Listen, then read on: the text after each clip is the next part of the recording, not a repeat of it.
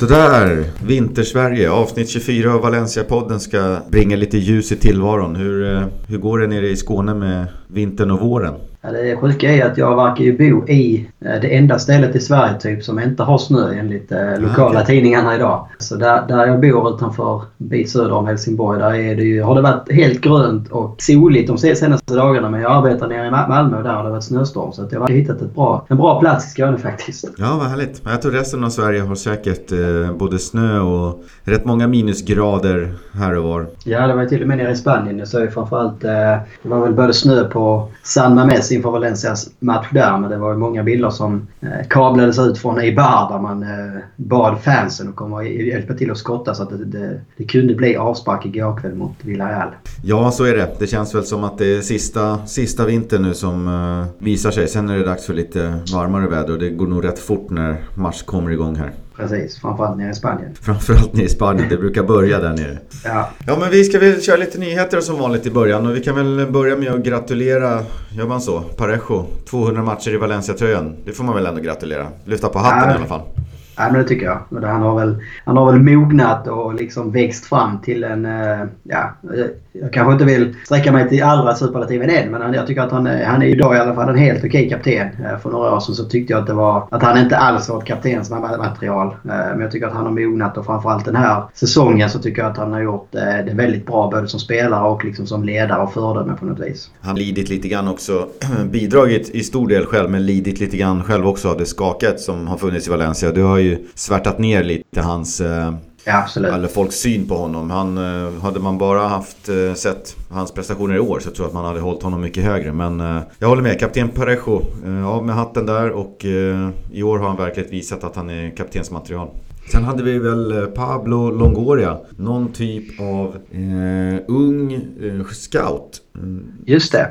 Som kliver in eh, det var väl Alexanko som försvann där ett tag sen. Vi hade ju först eh, Marcelino, Alexanko och Alemani som skulle vara någon helig treudd som skulle sköta då tränarjobbet, eh, scoutingjobbet och eh, VD-jobbet är det väl då. Eh, och sen så kändes ju Alessanko överflödig. Det var väl precis innan, eh, vad var det, november, december där. Kändes överflödig och så han fick gå. Och man valde en annan väg där Marcelino då skulle ta det större sportsliga ansvaret. Om jag uppfattar det rätt. Nu så tar man in en eh, Pablo Longoria som har jobbat både i Spanien, England och Italien. Eh, nu senast från Juventus och där någon typ av U21-lag. Precis. Nej men det var väl så här i efterhand så kanske det liksom inte var hela sanningen att Alessanko var överflödig och att man liksom inte behövde den rollen. Utan det var kanske mer att det inte funkade eller någonting. Jag vet inte. Eftersom man nu så här kort tid efter tar in en som kommer att vara i stort sett en ersättare och jobba nära Marcelino och Alemani och hjälpa till med, med värvningarna. Vad jag har förstått så kommer det väl bli någon slags eh, modus operandi där Marcelino så att säga tar fram vilken pro, pro, profil som han är ute efter. Eh, säger att ja, men jag är ute efter en eh, högerback som är bra i offensiven eller någonting. Och så är det då Eh, ny Longorias arbete och tar fram olika eh, namn och spelare på det. Och sen så sitter man då tillsammans alla tre med, med Alemani också och sen bestämmer vem man ska gå på så att säga. Jag tror mer på den metoden där man har en eh, värvningsansvarig eller sportchef eller som det i det här fallet heter en teknisk direktör. Eh, mer än att träna ska ha hela det ansvaret för det tar en del tid. Däremot så gäller det att hitta samarbetet mellan speciellt då tränare och den här tekniska direktören. Jag hoppas att kanske åldersskillnaden och erfarenhet och rutin här kanske gör att eh, Marcelino med sin stil accepterar eh, den yngre pojken och att den yngre pojken då, Pablo Longoria, vad var han, 30 år? Att han accepterar eh, Marcelinos metoder också så att de hittar någonting bra där. Ja, men det känns som, det känns som en liten spännande värvning på något sätt. Att man inte tar antingen någon trött gammal spelare för liksom så här, ja, men för goda tjänster tidigare eller att man tar något något allmänt namn i branschen som har varit, varit runt i olika klubbar. Utan man, man vågar ta in någon lite yngre sportchef eller vad man nu ska kalla honom. Och, eh, första gången man bildgooglade den här Pablo Longoria så trodde jag det var ett skämt. För han ser inte ut att vara mer än 17-18 år eller någonting. Eh, men han har ju ett väldigt imponerande CV så det, det, det, ska bli väldigt spännande att se faktiskt hur det kan funka med de här tre i spetsen. Ja det ska bli riktigt kul att följa. Jag hoppas han eh gör ett bra intryck här. Han får ett eh, väldigt, väldigt spännande sommarfönster att jobba med. Eh, små medel och eh, stora förväntningar så det är bara upp på hästen direkt där.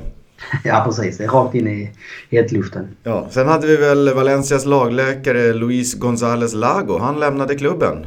Vad har vi att säga Just om det. det? Ja, men det var ju lite grann eh, lite olika meningar som har s- s- sagt om det här. Första versionen som kom ut var ju liksom att det var av personliga orsaker så att säga att Lago lämnade. Men det vi- visade sig sen att det var liksom ett missnöje med Marcelino där eh, som var grunden så att säga till att han avgick om man säger så. Mm. Så den här läkaren då som varit i Valencia ett tag eh, ansåg inte att Marcelino tog, tog hans re- rekommendationer på, på allvar på något sätt. Och, det här har man väl också förstått lite grann andra sidan av myntet med Marcelino. Eh, som också är känd från hans tidigare klubbar. Att han, han är liksom lite grann så här diktatorisk på något sätt och vill styra allting själv och ha kontroll över allt. Så han har ju tagit in sin egen lagläkare här nu och han har dessutom under Lagos tid i Valencia skickat många spelare till hans egna kontakter uppe i, i, i, i Gijon och så här. Så det är väl någonting som man kanske ska ha lite koll på här också med Marcelino så att säga. Att, eh, att det inte får bli för diktatoriskt på, på, på något sätt. Att det är han som ska bestämma allting. Det, det, det kan ju vara bra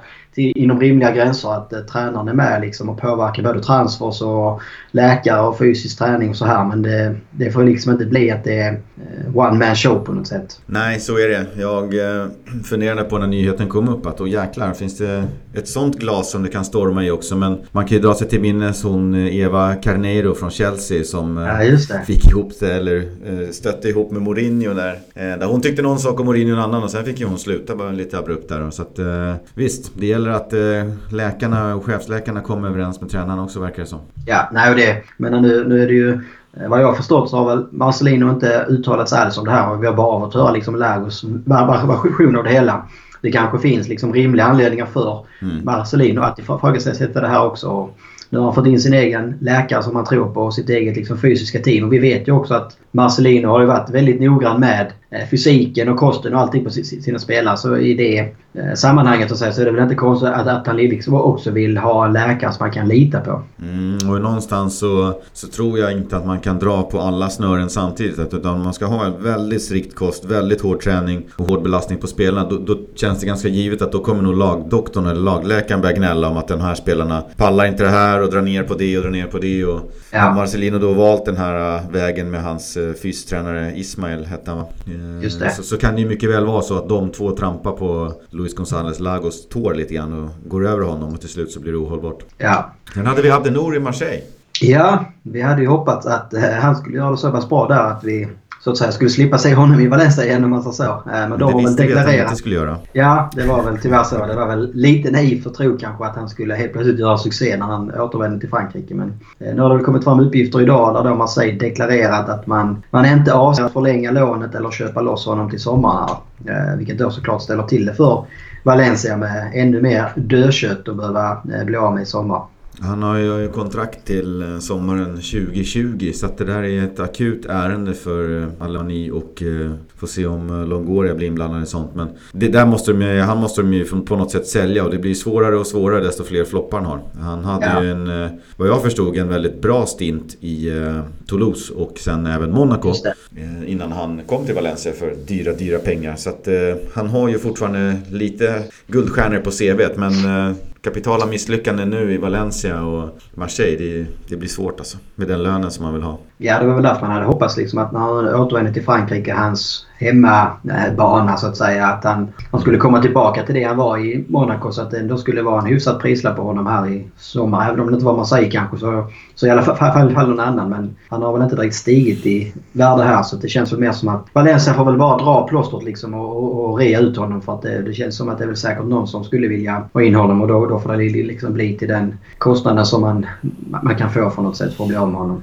Ja, han har så långt kontrakt också. Han har ju all rätt att bara sitta av tiden på bänken om han vill. Så, Ja. så, så kan det ju mycket väl sluta med att Valencia får ju betala kanske halva lönen. Så får han gå ner till belgiska ligan eller något sånt där. Ja. Men även sånt kostar ju. Eller får man hoppas att det blir någon slags eh, Atletico Madrid eller Villarreal-effekt. Att det kommer någon, någon klubb från Kina och slänger in ett, eh, ett högt bud. För det känns som kanske någonting som Abdenor själv också kanske inte skulle vara helt emot. Han börjar ändå komma upp i åldern liksom avsluta några år och tjäna bra pe- pengar i Kina. Eh, det blir klart här i veckan, lite oväntat kanske, att, att Atletico Madrid släppte Gaetan var väl kanske mer väntat. Börjar också, tror han är 31 nu och har inte spelat här de senaste säsongerna. Men det var väl mer överraskande att Carrasco också försvinner till Kina här nu direkt i vår. Eh, Det har ändå varit my- mycket snack om honom på till flera storklubbar i Europa. De både i somras och här under vinterfönstret. Ja, och då såg jag att man, att man igår släppte man även Moja, sin tredje målvakt så att säga. Så att man är väl nere på 17 utspelare och två målvakter i truppen nu. Eh, så att det är en ganska så tunn trupp som Simeone förfogar över i, i Madrid. Ja, Carrasco var en sån spelare som jag tyckte när han kom till Atletico för två, tre år sedan. Vad fan hittar de honom någonstans nu då? Jo, ja. Visst, det var ju i Monaco. Man kan ju kunna säga att han spelar där men det känns som att de, de tappar spelare. De tappar liksom en Diego Costa och andra bra spelare som jag inte kan i huvudet nu. Men så bara vaskar de fram de här no-namesen som det var för mig i stort sett. Eh, känns inte alls som att det är någon storstjärnenivå. Så gjorde han det bra. Och nu känns det ju nästan som att han väljer att avsluta karriären. Vilket han ju såklart inte gör när han är 24 år. Han kan ju ta två år i Kina och komma tillbaka som en 26-åring. Så att, eh, helt ja. bortkastat är det inte. Men det känns väldigt udda att en eh, fotbollsspelare i hans eh, ålder och ändå så skicklig som jag tycker att han är. Att han väljer att gå till Kina så tidigt. Men eller så är det liksom det, det här kanske vi kommer att vänja oss vid. Att det blir att man åker till Kina, vänder och sen kommer tillbaka. Så vi ser ju Paulista i Barca som man liksom också kanske eh, på något sätt sågade bort när han valde Kina där för något år sedan. Eh, och tyckte det var väldigt konstigt att Barca värvade från Kina i somras. Men det har ju visat sig att han håller liksom nivån än. Eh, så det kan, kan kanske bli att även en del yngre sticker och tar ett par år i Kina och säkrar sin framtid. Och sen kan man liksom komma till Europa och mer välja en klubb som man vill spela i och inte behöva tänka så mycket på eh, kanske ha det fetaste kontraktet. Utan man har säkrat pengarna i, i Kina sen innan. Ja, precis. man, om man ser på den mänskliga kanske är fel att säga, men den privata delen av det hela så, så förstår man också en 24-åring då som, som förvisso tjänar bra med pengar i, i Atletico men att man, han kan ju säkra både sin och sin familjs framtid genom två år i Kina och sen som du säger kommer tillbaks i, i prime form liksom eh, och har möjlighet att göra eh, en andra stint i Europa och eh, har man bara skallen och viljan så kanske det kan funka. Ja, det blir, det blir spännande att se om vi kommer få se honom mer i Europa eller det blir lejondöden i Kina för, för de båda. Ja, vi får verkligen se. Ja, men då så. Det var väl de korta nyheterna. Vi har lite matcher att snacka om också så att vi eh, glider väl lite snabbt in på dem här. Så eh, tar vi nästa nyhetssvep om en vecka igen. Mestalla, Valencia, Real Sociedad i helgen slutade 2-1 efter att Santemina eh, gjort två mål och eh, Oyarzabal hade kvitterat eh, till 1-1 en stund där. Men det blev som sagt en eh, skön trepoängare för Valencia och det var ju riktigt stark startelva på planen med i stort sett skadefri trupp. Det vart ingen eh, Sasa Rodrigo som jag hade funderat lite grann på, vi och andra. Eh, men det blev en Soler till höger, en Gedes på vänster, vi hade Murillo tillbaks, vi hade Rodrigo Santemina på topp och det blev väl en... Eh, ja, jag tycker det blev en rättvis seger till slut. Ja, det tycker jag. Eh, jag tyckte ändå... Jag blev faktiskt imponerad av Real Sociedad ändå på något sätt. Spelmässigt. Men sen har de ju väldigt svårt att skapa målchanser och var ju ganska svaga i eget försvar också. Framförallt målvakten där. Båda målen är ju... Ja, en liksom en en stabil målvakt släpper väl inte in någon av de målen som, som Valencia gör om man säger så. Sen är ju Santemina otroligt eh, duktig på att vara på rätt ställe liksom, och, och hugga på de här små misstagen som, som liksom, eh, dyker upp där. Um, det är ju lite det... hans styrka just de där målen. Alltså, nicken är ju det är ett bra inlägg som förvisso touchar på en Sociedad-back. Men han är ju där, han sätter in den. Backen i närheten men det är inte backen som nickar. Och det andra målet är ju ett sånt typ exempel på vad, vad Santimina tillför. Han, han släpper inte ögonen på den bollen. Målvakten gör en liten tabbe och han är där som en kobra. Jag kan Exakt. garantera att i alla fall åtta av tio övriga Valencia utespelare inte hade gjort det målet. Nej, nej men det är ju så. Han fullföljer situationen och liksom bara för att det ser ut som att han inte ska hinna så är det inte så att han joggar in där. Och, för hade han gjort det så hade han aldrig liksom hunnit slå in den när han liksom tappar den där. Utan han, han går in 100% och får ju betalt för, för, för, för, för det också ganska många gånger på något sätt. Så det är väl värd. Men det är väl också lite anmärkningsvärt jag tycker att det kommer ett Real Sociedad till Mestalla och vinner bollinnehavet med 65-35. Mm. Eh, det är väl där som jag bara liksom, tyckte det var konstigt att man ligger där man ligger i tabellen. Jag tycker spelmässigt så visar man ju betydligt mer om man jämför med när Valencia har spelat mot de andra lagen på undre halvan så har det liksom inte alls varit i närheten spelmässigt av det som Sociedad visade upp. Nej, jag, hade, jag satt och kollade på den matchen. Jag tyckte den var fruktansvärt tråkig. Ur den aspekten att eh, Sociedad höll i boll, höll i boll, höll i boll. Jag tycker egentligen att nu kom ju den här uh, Sakristan ur Barcelona-leden då, då som, som tränare och blir tränat andra laget. Eh, och det syntes ju att han gillade det här bollinnehavsspelet. Och jag tycker egentligen att det finns bara två lag i, i världen som eh, kan hantera det på ett bra sätt. Och det är City och Barcelona. Stora Barcelona, inte andra laget. Eh, för det kräver ju, som sagt, de kör ju en 4-3-3. Och då ska det ju vara ja. 4-3-3 i anfall och det ska vara 4-5-1 kan man säga i försvar. Men det som Sociedad bjöd på det var ju en 4-5-1 genom hela matchen med någon bollinnehav för bollinnehavets skull. Och, och ska du spela det då behöver du en Kun Agüero eller en Kevin De Bruyne eller en Messi eller någon som, som har nycklarna till att lirka upp där. Och det hade verkligen inte Sociedad. Det var den ena. Den andra var att de hade en väldigt, väldigt hög press på Valencia hela tiden. Och det var ju det som gjorde att de gjorde mål. Med sitt ja. possession-spel skapar de ju i stort sett ingenting. Utan de lyckades ju stressa Valencia till, till ett misstag och kapitalisera på det. Så jag, jag tycker att de borde kunna tänka om lite grann där kanske med sin spelidé. Att försöka ha lite snabbare omställningar och, och tänka över det där bollinnehavet. För de har inte spelare som låser upp låsen. Nej, framförallt så borde man göra det. Alltså, deras spel är ju helt perfekt när man leder en match, om man säger så. Eh, men framförallt så det är ju ingen liksom spelidé som är särskilt effektiv när man, man ska jaga ett mål. För att det är ju det handlar ju bara om att spela 80% i sidled och hoppas att det liksom ska komma antingen ett misstag eller att eh, det är någon, som gör en individuell prestation på något sätt för att man mm. liksom ska jaga ikapp ett mål. Och det, det kändes ju aldrig särskilt farligt på slutet heller på något vis. Så att det, det var ju, på det sättet var det ju ganska skönt som valencianist liksom att sitta där. Men annars så kändes det väl som att det, det var väl en av Valencias starkaste insatser här på slutet. Det var ju tredje raka seger men de två segrarna innan där mot Levante och Malaga kändes ju lite mer turliga och där man inte var riktigt eh, på samma sätt nöjd med spelet kanske. Här kändes det ändå som, eh, även om det inte var någon sprakande föreställning, inte, inte i närheten kanske. Eh, men det känns som att det här maskineriet på något sätt som vi såg i höstas började sakta men säkert liksom ta steg framåt och eh, att de inte förirrade ja. sig heller när de inte fick bollen. Utan de låg i sina positioner och jobbade stenhårt och var säkra. Ja. Ja. Med bollen förutom vid baklängesmålet. Jag tyckte det var kul att se. Så det, var, det var en ganska fint genomförd match ändå. Precis, och jag tycker väl också att man kanske får ha lite tålamod. Alltså, vi kan ju konstatera här att Valencia var ju inne i en enormt djup svacka här i december, januari kanske som allra värst. Eh, och då kan man kanske inte heller tro att det liksom ska gå från 0 till 100, att vi ska gå liksom nere från botten rakt upp till toppen på, på två, tre omgångar. Utan så länge, jag i alla fall anser att så länge man, man kan se att man tar steg i rätt riktning och att det faktiskt blir tre poäng. Eh, så känner jag ändå hyfsat gott mod på, på något sätt. Och det man också ska kanske komma ihåg det var ju att Valencia är ju inne i denna perioden nu under säsongen. Eh, samma sekvens så att säga i höstas var ju då man, man, eh, man radade upp sin långa segerrad mot de här lagen som man har framför sig, sig nu. Eh, så det finns ju, jag tycker ändå det finns många positiva tecken idag jämfört med vad det kanske var för tre, fyra veckor sedan på något sätt när vi hade sju, åtta förluster i rad och eh, ingenting stämde kändes det som. Nej, vi får med oss resultaten om inte annat. Eh, ja. Det blandas ju lite med insatserna men nu, nu kommer ju tre poängerna och poängen är i alla fall eh, i en stridström och det är skönt att se. Jag, eh, man brukar ta säga att eh, när domaren inte märks då är det en bra insats. Och det var någonting jag tänkte kring Montoya. Jag tyckte inte han märktes i den här matchen och tänkte fan, det kanske inte är så stort problem längre där på högerkanten. Och nu kan man väl säga att matchen igår då mot Bilbao så hade vi Veso där och då tänkte jag att ja, vi har problem på högerkanten.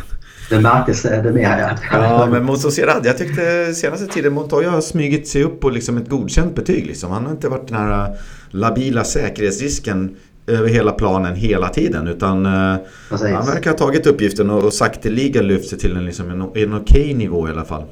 Ja, jag håller med. Jag tyckte både han och Gabriel eh, gjorde också det kida. Det är en del grejer med Gabriel som man inte riktigt... Eh, alltså han har ett par grejer per match känns det som. Där liksom på något sätt vet fan, alltså det brinner till i huvudet på honom. Han gör oförklarliga grejer. Eh, mot eh, Sociedad så var det här på slutet när han får en... Det ser ut som han får en allvarlig huvudskada. Han ligger ner ser liksom mer eller mindre avdäckad ut. Bärs ut på bör av sex personer inlindade i en filt. Och man liksom tänker att det här kan vara allvarligt och det här kan liksom vara, vara någonting. Och sen en minut senare står han och studsar vid sidlinjen och ska in i spel igen. Alltså, även om han är Valencia-spelare så är jag extremt allergisk mot den typen av beteende. Alltså, så, jag tycker det är så osportsligt uppträdande så att... Eh, jag tyckte också det var väldigt märkligt. Jag varit oerhört förvånad. För jag var så här, shit det här är allvarligt. Ska de fixera någonting? Exakt. att det är hjärnskakning eller någonting. Så här.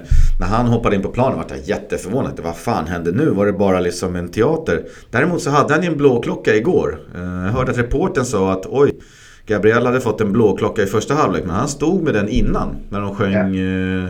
Eh, hade tyst minut hade de. Då stod de med blocklös. Så någon typ av smäll fick han ju men... Eh, ja, nej, man ska man, inte inlinda sig filtar och bäras ut på bord om man sen ska in en minut senare. Nej precis. Nej för det, det syntes ju på revisorn att han, han liksom skallrade ihop honom där. Och att det tog illa. Men alltså, han behöver inte överdriva det på det sättet. Det blir ju bara löjligt på något vis. Ja, jag håller med. Så att, uh, vi får se. Men han, uh, han blandar och ger. Uh, Montoya ja. gjorde det bra. Och sen så tyckte jag väl att det såg kul ut att se Carlos Soler också från start.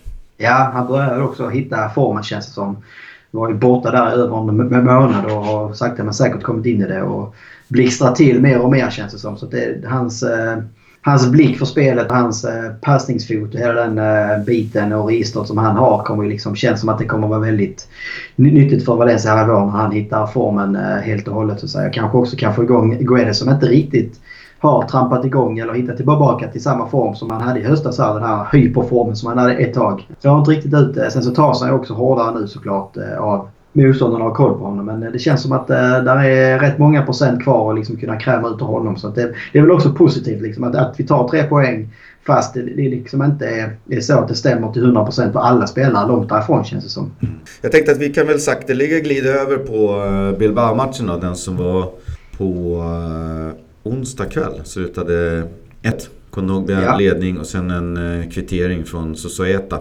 Där hade vi ju en lite märklig startelva. Vad tycker du om uh, den? Uh, ja, ja, jag sa innan matchen att jag tyckte att jag var väldigt, väldigt... Jag tyckte det var helt oförståeligt med den här typen av rotationer. Uh, men sa väl också liksom att det, det kan ju liksom vara att vi står efter 90 minuter och kan eh, geniförklara Marcelino och idiotförklara mig. Men eh, det kändes liksom... Valencia har en tävling att inrikta sig på. Det är ligaspelet. Man börjar få igång en hel del spelare som vi såg mot eh, Sociedad den här matchen. Som börjar hitta formen. Eh, Santimina som är glödigt och liksom leder den interna skytteligan. Vi har en Vietto som liksom har varit totalt oduglig och osynlig varenda minut han startat sen sitt hattrick i, i, i, i Koppan för någon månad sedan. Och ändå så liksom är är både Rodrigo och Santimina på bänken. Både Soler och Guedes är på bänken. Alltså jag köper helt att man spelar här söndag, onsdag, söndag. Att man behöver rotera. Men du behöver inte rotera alltså ta ut fyra av de, de offensiva spelarna som är absolut eh, bäst form just nu och ta in liksom Vieto och Sasa som är ur form i anfallet. Spelar de tillsammans. Han spelar Coquelin som höger eller vänsterytter. Eh, jag vet inte, det, för mig är det helt oförståeligt. Det enda positiva med, med startelvan tyckte jag det var att Ferran Torres fick eh, chansen från start. Ja, jag hade eh, skrivit ner några punkter här och det ena var Ferran Torres, kul.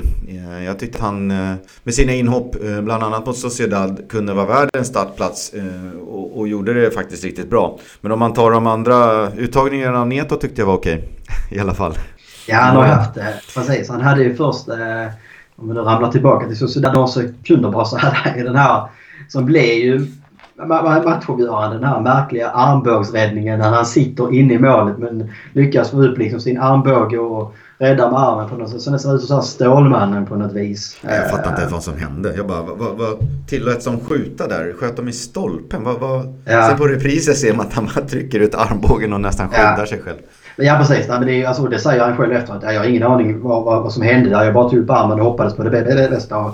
Det är ju liksom extrem otur och oförmåga att man inte lyckas göra mål när målvakten ligger inne i målet och hela målet är tomt och ändå så lyckas man eh, träffa där. Men det följde han upp då med en fin eh, straffräddning här mot Bilbao på Aduris straff. Eh, så det känns som att han kanske börjar hitta formen eh, och komma ja. igång lite. Ja, det var ju lite skämt åsido. Jag tyckte, som jag sa, eh, uttagningen av Neto var okej. Däremot så tänkte jag Montoya då, som jag var inne på lite grann, att han eh, i den mån han kan komma upp i form, eh, börjar liksom smyga i form och inte vara i ögonfallande dålig. Att man då väljer att i det läget spela Veso förstår jag inte. Jag kan inte tänka mig att Montoya behöver roteras eller vilas. Sen kan jag tänka mig en Guedes. Ja, jag har inga problem med att spela Guedes varje dag i veckan. Han är jättebra. Men jag kan också förstå lite grann att Coquelin har gjort det så pass bra att man spelar honom. Han var inte jättedålig på, på vänsterkanten. Kanske däremot inte bra. Men fine, jag förstår den. Ferran kul, eh, Vieto eh, vansinnig.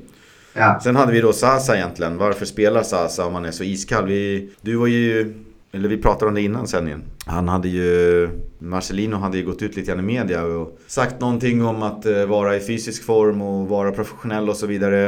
Uh, du sa ju att han hade tränat lite extra och sådär. Så att med tanke på det så kanske han har gjort exakt det som Marcelino har bett honom om och då att Marcelino tyckte att han förtjänar en chans. Så ur den aspekten kan jag förstå det. Men i övrigt så hade jag varje dag i veckan startat eh, Mina, som är så het just nu. Ja, alltså jag, jag håller med dig. Alltså jag, jag, jag, kan köpa att man vill få igång eh, Sasa och han kanske sett bra ut på träningarna och liksom, man vill att han ska hitta formen igen och har han då liksom dessutom lagt ner det här extrajobbet på något sätt så är det väl helt, helt okej okay att han får chansen. Men då kan han inte sätta en Vietto vid sidan om som är liksom om Sasa är kall så är ju liksom Vieto djupfryst. Alltså, mm. Det gynnar ju inte Sasa heller att spela tillsammans med Vieto som är, alltså, är totalt osynlig och liksom bidrar med noll, noll i Valencias anfallsspel. Alltså, ge då Sasa chansen tillsammans med Rodrigo kanske så har du en Mina på bänken som du då, om du nu vill vila en av anfallarna så kan du slänga in honom med 20 minuter kvar och så gör han sitt mål. Och det är väl samma på yttermittfältsplatserna eller, och inomhittfält. Alltså, jag tycker också att Coco Coquelin har varit väldigt bra på slutet. Men man har tre innermittfältare. Gå runt på de tre då. Alltså du behöver inte sätta ut Coquelin på ett yttermittfält bara för att du tycker han har varit bra. Utan starta antingen med Guedes eller Soler. Och så, ja visst, då, då, då kan de spela eh, den ena spelar kanske 60 minuter och den andra 30 minuter. Alltså, det måste en spelare att kunna tåla att spela 60 minuter på onsdagen och sen spela på söndagen igen. Ja, annars vad, vad är det för supermän de har i, i Champions League-klubbarna som klarar av det utan att rotera sönder sig. Liksom. Jag håller med dig där. Precis, så det var så illa är det inte att man måste rotera hela laget och, och skicka in liksom nya spelare i den takten som Marcelino gör bara för att vi har en match mitt i veckan. Nej, jag tyckte det var en väldigt eh, rolig jämförelse. Det var att kolla på Atletico som också spelade igår kväll. Eh, man roterar inte en enda spelare från de som spelar i söndags. Och då har Atletico dessutom till helgen en helt avgörande seriefinal. Mm. Och ändå så liksom, kör man med fullt lag från start. Avgör den matchen ganska så lätt och sen på slutet kan man kanske då vila några spelare som man liksom tycker har, eh, har sett kanske halvsliten ut eller någonting. Och det var ju alltså, det var så här jag mycket hellre hade sett Marcelino. Alltså gå all in från start och sen kanske det hade stått 0-2 Eh, Eh, med 20 minuter kvar. Ja men visst, då kan du ta in liksom en Coquelin på yttermittfältet för att säkra ut bakåt. Du kan ta in en Veso på ytterbacken för att säkra ut bakåt. Men våga och gå för det från start. Alltså det känns som... Återigen så känns det liksom som att man åker till Bilbao och är liksom nöjd med den poängen man har från början. Och framförallt när man möter ett Atletic som just nu känns riktigt risiga. Eh, och jag tyckte de imponerade inte alls igår heller. Utan det var ju liksom Valencias oförmåga som gör att man inte tar tre poäng på något vis. Nej, de imponerade inte i spelet och, och inte som idrottsmän på mig heller kan jag flika in. Nej, nej, nej precis. Nej, det är en riktigt grisig match på det sättet. Eh, Sen och just, så, när det, ja, ja, just när det kommer till Vieto så känns det liksom som Marcelino. Man, måste ju liksom, eh, man säger väl det om författare så här att man ska kill your darlings på något vis. Och han kan ju inte hålla på och gulla med, med honom längre. Jag tycker liksom att det, är, det börjar bli otroligt provocerande. Alltså du, du ser liksom då Nacho Vidal som är högerback men liksom inte får i stort sett en enda chans. Om du sätter han liksom in mittbackar där ute istället för honom. Vad har han gjort för att förtjäna det? Sen har du Vietto som har varit totalt usel eh, i de fem, sex eh, senaste inhoppen eller starterna han har fått. Men han fortsätter få. Han får 70 minuter igår. Mm. Santimina får noll minuter som är vår absolut hetaste anfallare. Alltså det, det är otroligt provocerande och frustrerande liksom att eh, se den typen av coaching. Och jag tycker eh, jag fick en jäkla massa mothugg på Twitter igår som, där, liksom, där jag blev väldigt orolig för det känns liksom som att man, det börjar bli som en sekt nästan. Att det, man, man får inte ifrågasätta vad han gör. Alltså, hylla när man hyllas bör. Och jag tror, att, jag tror inte jag sa eller skrev en enda eh, negativ grej om Marcelino under hela hösten. För att i stort sett allting han gjorde då blev till guld. Men nu funkar inte allting och då, då måste man också kunna våga kritisera. Alltså, jag är inte gift med Marcelino eller någon spelare utan jag, jag följer Valencia som klubb. Mm. Och då måste man också kunna kritisera när, när man liksom upplever att, att de gör någonting fel. Sen så säger inte jag att allt han gör blir fel nu men det är många grejer som är märkliga nu som jag inte tycker han liksom han, han får inte rätt med sina, sina beslut och sina, sina förändringar på något sätt. Nej, lite så är det. Vieto ska ju faktiskt inte starta just nu. Jag tror att de skulle göra spelaren och personen eh, Vieto också en tjänst att eh, låta han kanske vila i några veckor och, och träna med laget och få igång det där. Sen eh, hur konstigt det än må låta så kan det ju vara så att eh, Marcelino kanske får ut det han vill av Vieto. Att de har någon typ av annat tänk på vad han ska bidra med. Men som supporter så är det ju väldigt svårt att se vad, vad han gör på planen just nu. Och när man dessutom tar en titt ner på bänken och ser Santimina sitta där. Eh, när Exakt. det står 1-1 mot Bilbao borta som är beskedliga i form. Ja men det är det som alltså, det är, både det är liksom startelvan som jag tycker är otroligt konstig och som i efterhand också visar sig liksom vara felaktig skulle jag säga. Och sen det som nästan är ännu värre det är ju bytena. Vad har vi? 20 minuter kvar. Det står 1-1. Bilbao liksom ser liksom verkligen ut att gå på repen och är inte alls intresserad av att gå för tre poäng känns det som.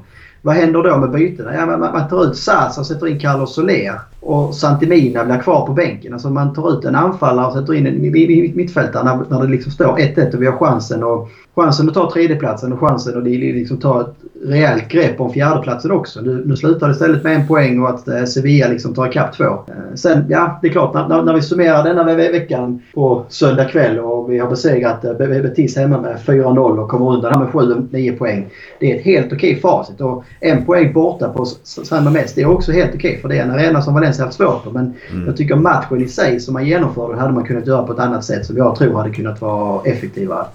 Ja, det finns väl något så här eh, ordspråk eller något sätt att säga det på att lämna allt där ute på planen. Och jag får en känsla, vilket jag tror att du också har, att Valencia lämnade inte allt på planen. I alla fall inte Marcelino. Det fanns lite mer att göra. Och de gjorde ja. liksom, alltså inte kämpamässigt så utan uh, uttagningsmässigt, tankemässigt, kanske taktikmässigt och bytesmässigt. Så fanns det mer att göra i den här matchen så här i efterhand. Ja, nej, men då jag har, jag har liksom svårt att se varför man prioriterar Betis hemma på söndag som en viktigare match. Om det nu är mm. så man har tänkt. Liksom, att nej, men en poäng här är okej för nu, nu, nu kommer vi utvida det till söndag mot Betis. Alltså, det hade väl varit gå för tre poäng här och sen så...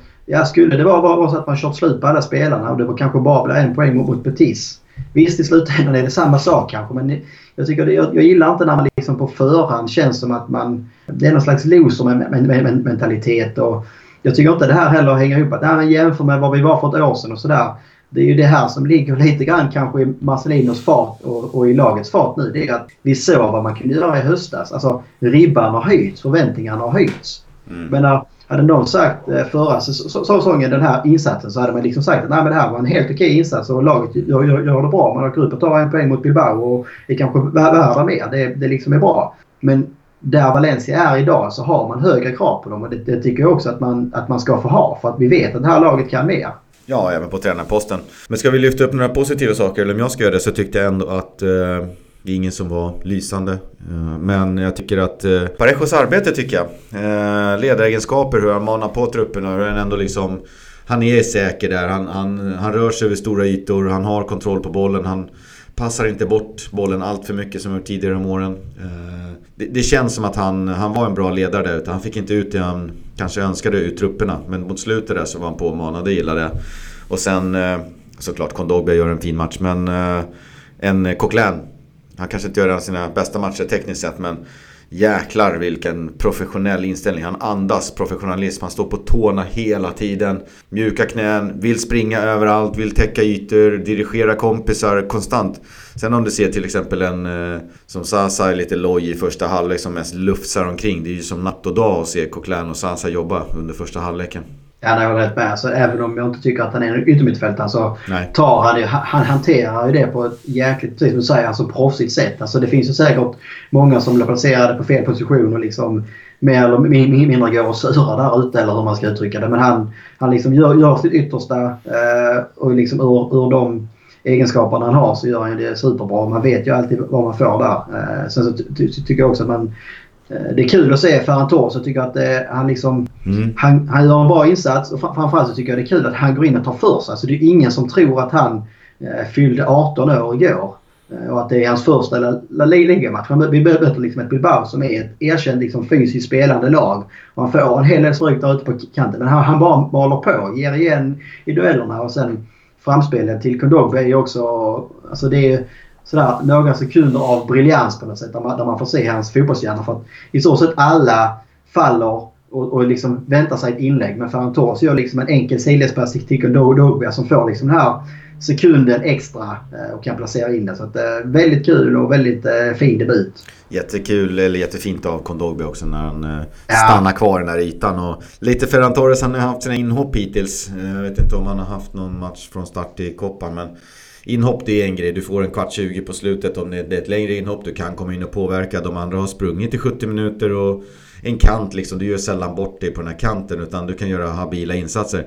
Nu visar han ju att, nu, nu visar han att han håller La Liga-nivå. Nu är han med från start och han gör en jättebra insats. Han tar för sig. Han visar att han är här för att stanna. Ja, framförallt så alltså ser man på hans insats igår så tycker jag alltså det finns ju kanske inte, ja det, det är kanske hårt att säga, säga så men om man nu ska vara helt krass så var ju den insatsen bättre än allting vi har sett av Andreas Pereira innan under säsongen. Mm. På något sätt så kändes det så att eh, Pereira kanske var på något sätt i, samma nivå några matcher. Men han har ju fått så otroligt mycket mer speltid och har en förväntansnivå som ligger långt över det man har sett från honom. Så att han får det verkligen inte lossna. Och där så är det, är det kul att Ferran Torres kliver in och verkligen eh, kan leverera på den här platsen. Ja, nej, det är kul att han tar chansen. Och det, tror inte det är alls omöjligt heller att eh, det är väl framförallt kanske om Valencia kan, kan säkra en eh, Champions League-plats i topp 4 hyfsat tidigt så tror jag inte heller det är helt omöjligt att Marcelino faktiskt ger Lee chansen i en ligamatch i vår. Eh, det finns väl en del fördelar både i kontraktskrivande och klausuler och så här om man har har spelat i La Liga så att säga. Så att, eh, jag, jag, jag, tror inte det är alls omöjligt att se honom också. Det, det är det positivt med Marcelino. Om man nu liksom har skällt på honom innan så tycker jag det är kul liksom, att han släpper fram de här spelarna från de yngre ja, ska man eh, börja starta Ferran Torres ligamatcher då är det läge för att se över det här kontraktet. Han hade väl en klausul på 25 miljoner euro. Det, det kan gå väldigt fort. Det, ja. det där slantar många upp för en 18-årig eh, spelare som eh, spelar i Valencia i La Liga.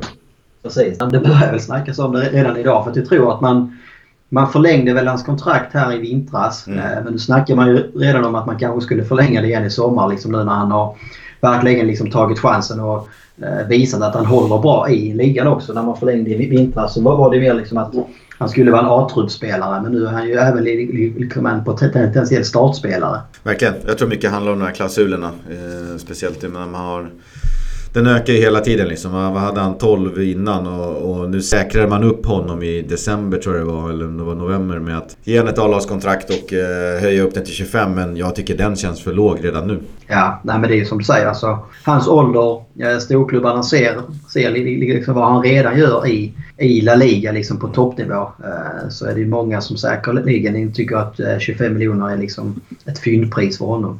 Nej, och Barca de har ju redan uh, hört sig för och, och uh, velat värva honom. Men vi har en match kvar den här veckan så att vi uh, tar väl en liten jingel och så börjar vi kika lite grann på Betis hemma.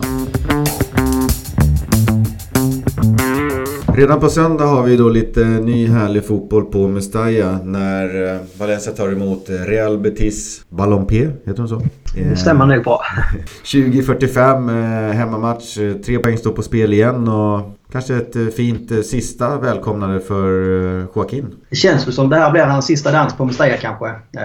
Jag vet inte riktigt om det är helt bekräftat från hans del att det är sista säsongen men det pratades om det i Sevilla-derbyt här i höstas att det var hans sista derby och att han fick avsluta det på det sättet som han gjorde. Och det, det, han har ju varit väldigt bra den här eh, säsongen. Det känns ju som att de två senaste har han ju inte riktigt liksom... Det känns att han, han börjar bli äldre och man har inte sett de här blixtra till lika ofta. Och det är väl, känns väl kanske som liksom att eh, han, han, han kör ett sista race nu och krämar ur de sista procenten den här säsongen. Och eh, men en del omgångar här har det ju liksom varit eh, tecken från hans fornstora dagar på något sätt. Så att, jag är säker på att han, han kommer att tas emot fint av Mestalla-publiken också. var ju publikfavorit och en väldigt eh, fin eh, spelare faktiskt. Ja, det kan han vara värd. Jag tycker att det är en eh, fin gentleman för fotbollen på alla sätt. Ja, absolut. Sen så som du som var inne på, jag tycker att han har, han har levererat bra matcher. Det är inte så ja. att man känner att oj oj oj 36-åringen här, han, det börjar bli liksom gå ut för utan han är faktiskt med och levererar. Jag tycker att han gör det riktigt bra. Det är väl kanske också, hänger ihop en del liksom med Kickes sätt i ens fotboll som är eh, väldigt offensiv om man säger så. Väldigt fria tyglar liksom på yttrarna kanske framförallt som säkert passar honom bra. Betis har väl kanske varit ligans mest underhållande lag den här säsongen skulle jag väl vilja utnämna dem till. Eh, kanske inte så kul om man är Betis-fan för att det känns ju som en 3-0 ledning. Eh, det Eh, är liksom aldrig säker. Eh, utan det, det, det liksom svänger snabbt och det är öppna dörrar på båda hållen på något sätt. Man har liksom allt 4-0, 5-0 segrar till förluster med 5-3, 6-3, 5-0 och spelat 4-4 och 3-3 och så här. Så det brukar vara otroligt målrika eh, tillställningar när Kikki Setiens Betis bjuder upp till dans. Verkligen. Eh, jag satt precis och snabbgooglade lite. Han har kontrakt eh, två år till Joaquin. Jag för mig. Du la ut det på Twitter. Det var en sån rolig film där han drog på sig en tröja vid poolen och sa att han skulle Ah, spela länge till. Men han, han, jag tror att han skrev ett två eller tre år, två år kanske kontrakt då. Två och ett halvt år. Ja, Sen får vi se om han eh, fullföljer kontraktet eller om han lägger av. Det känns ju som att det hade ju varit en fin avslutning när han liksom får göra en sån här bra säsong som han ändå gjort och avsluta med liksom en seger i Sevilla-derbyt på Sanchez. Pichuan. Det känns väl kanske som en... Som en det kan ju liksom egentligen bara bli sämre för honom på något sätt. Men eh, Betis kommer ju då till Valencia. Man har släppt in 50 mål på 25 omgångar. Så det är ju ett lag som eh, inte har imponerat lika mycket i defensiven som man kanske gjort i offensiven. Eh, man har gjort 43 framåt på, på, på 25 år också. Så att, eh, det är väl li- liksom inga superhöga odds på att, eh, att det inte blir 0-0 på, på Mestalla på söndag. Även om jag såg precis här att man faktiskt spelar 0-0 mot Real Sociedad här ikväll. Ja, det var ju om inte annat väldigt spännande senast. Eh, 6-3 där och 4-0 segrar var inte klara och allt var.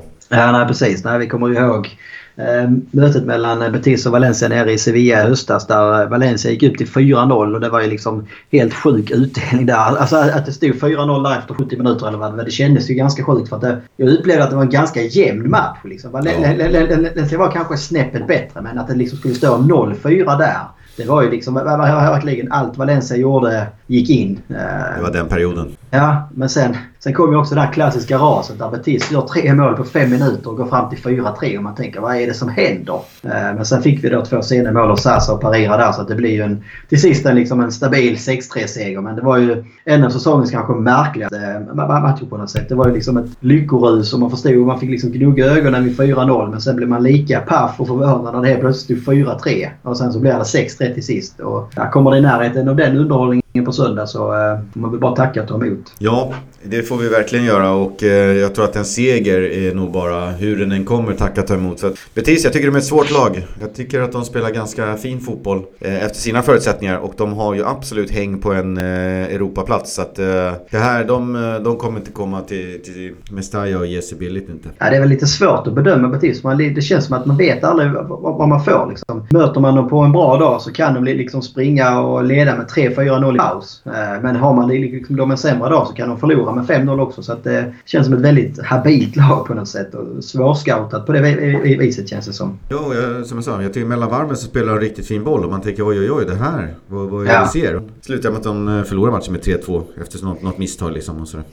Men det är väl det man kan... eh, Kicke Setien var ju aktuell som Valencia-tränare länge i våras Mm. och sommar. Så när vi liksom sitter här idag så känns det väl ändå helt okej att det blir Marcelino istället som känns som kanske en mer balanserad coach på något sätt. Se- Setien är ju... Han får ju ofta till offensivt i, i sina lag och det blir liksom... Bjuder på fin fotboll och gör ofta mycket mål men han har ju stora problem med liksom att täppa igen där bak. Och Det var ju samma i, i Las Palmas. Verkligen. Han är lite mer eh, frisk fläkt både framåt och bakåt. Ja, det är lite så. Det är väl... eh, Ska man liksom se en match som, som neutral åskådare så är det väl nästan alltid eh, ett tips att slå på när Betis spelar här i år. Betis Sevilla kanske. Ja, precis. Båda de lagen är i sanslösa matcher som båda de har bjudit på med vändningar. eh, Jag tänker inte bara derbyt dem emellan utan eh, Sevillas matcher generellt och Betis matcher generellt. Alltså det är riktigt... Det kan hända vad som helst. Ja, nej, det känns väl också som Montellas eh, lilla grej på något vis i hans eh, tränarkarriär. Att ena dagen kan man slå vilket lag som helst med 3-0 men dagen efter kan man liksom också förlora mot vilket lag som helst i stort sett. Så att, eh, det är svårt att ve- ve- ve- veta vad vad man får ut riktigt av de här lagen. Ja, så är det. Det lär inte vara så lätt att tippa det heller då. då. Men eh, om vi ska börja med att konstatera att på Sociedad-matchen så trodde vi båda på vinst. Och det räckte ju då till en poäng vardera. Det var varken 4-0 eller 3-1. Nej. Och varken Rodrigo eller Sasa gjorde första målet. Så att eh, min enpoängsledning eh, står sig. Håller i sig ja. Den Håller håller i sig. först? Jag tänkte, ska jag börja tippa här lite smidigt? Ja. Vi skriver Betis och sen så tänker jag mig att det blir 2-2. De får dela på poängen. Det blir lite smolk i bägaren på slutet där. Men jag tror att det blir lite mål och det blir 2-2. Och han lär väl få... Vi tar Santemina då. Ja. Han lär väl få spela i alla fall. Ja, det känns ju som det. Eftersom han inte fick en minut i onsdag så borde han ju vara given för start nu. Men nu har du en Eh, chans att gå lite andra spår. Du som eh, har Precis. tippat eh, 26 Valencia-segrar i rad hittills i år. Och här kommer den 27. Det blir seger med 4-2 faktiskt. Jag har väl sagt det nu ett par omgångar här att jag tror att nu, nu kommer liksom islåsningen framåt och än så länge har det inte riktigt gjort det. Men när vi nu möter ett Betis som liksom eh, brukar vara ganska så givmilda eh, i eget straffområde så kanske det är dags att det liksom blir lite målfest igen. Vad har vi för målskyttar eh, Första målskytt har vi då en, eh, en eh, Gedes. Jag har också haft han nu ett par omgångar här och det känns så liksom dumt att ändra nu så gör han helt plötsligt målet. Ja, det låter suveränt. Ja. Vi får väl hoppas att eh, Santemina gör första målet och så står det 2-2 länge och så blir det 4-2. Ja, just det. Så vi delar, blir, delar vi på poängen på något sätt. Ja, precis. Eh, sen så kan vi väl avsluta lite grann med att, eh, att vi förhoppningsvis har ett gästavsnitt och ser fram emot kommande vecka. Pushar väl att man liksom håller utkik efter det här i våra sociala medier där, där, vi kommer att avslöja mer så att man kan skicka in lite intressanta frågor eller eh, funderingar inför den här gästen som vi hoppas kunna få med oss här kommande vecka. Spännande! Det är alltid roligast när man får lite interaktion från eh, er lyssnare. Vi har ju ett, eh, ett antal så att eh, gästerna brukar tycka att det är kul med lite frågor också. Så hjälp oss på den biten. I övrigt så har vi väl som vanligt våra vanliga kanaler Svenska fans, Facebook, Twitter, Instagram. Häng med oss under Valencia-podden. Så får ni ha en fantastisk helg tillsammans med Valencia Betis och hoppas det blir en vinst. Så rundar vi väl av härifrån med ett Hasta luego. Hasta luego.